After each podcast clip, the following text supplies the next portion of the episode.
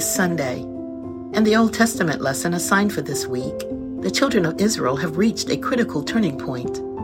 They are overwhelmed and bewildered, which hardly seems new. The promises God had made to Abraham have still not been realized, and many years have passed. How long, O Lord, before you answer the prayers of your people? How long will it take to hear our cries and the cries of our ancestors?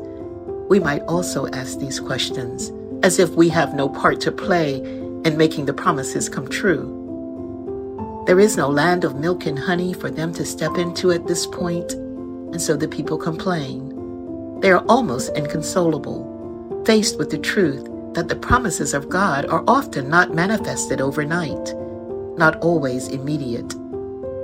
Joshua gathers the elders and leaders and provides a history lesson.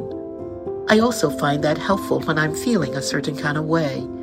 It's helpful to look back and remember, to see how far God has already brought me, to remember that God can be trusted far more than I.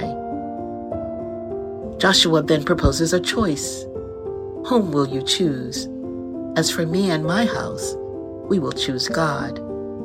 May that also be our response. We will choose God this day and every day. Lord, you have chosen us and you continue to choose us all day long. Thank you. Amen. Join us Monday through Friday as we walk together and let's see where this season will take us. Remember to subscribe, like, offer a rating, and leave a review. If you connected with today's episode, please consider sharing it with a friend to bring them a moment of reflection. For more information about Park Avenue United Methodist Church, to listen to past episodes, and join us in worship online on Sunday mornings, visit our website linked in the show notes.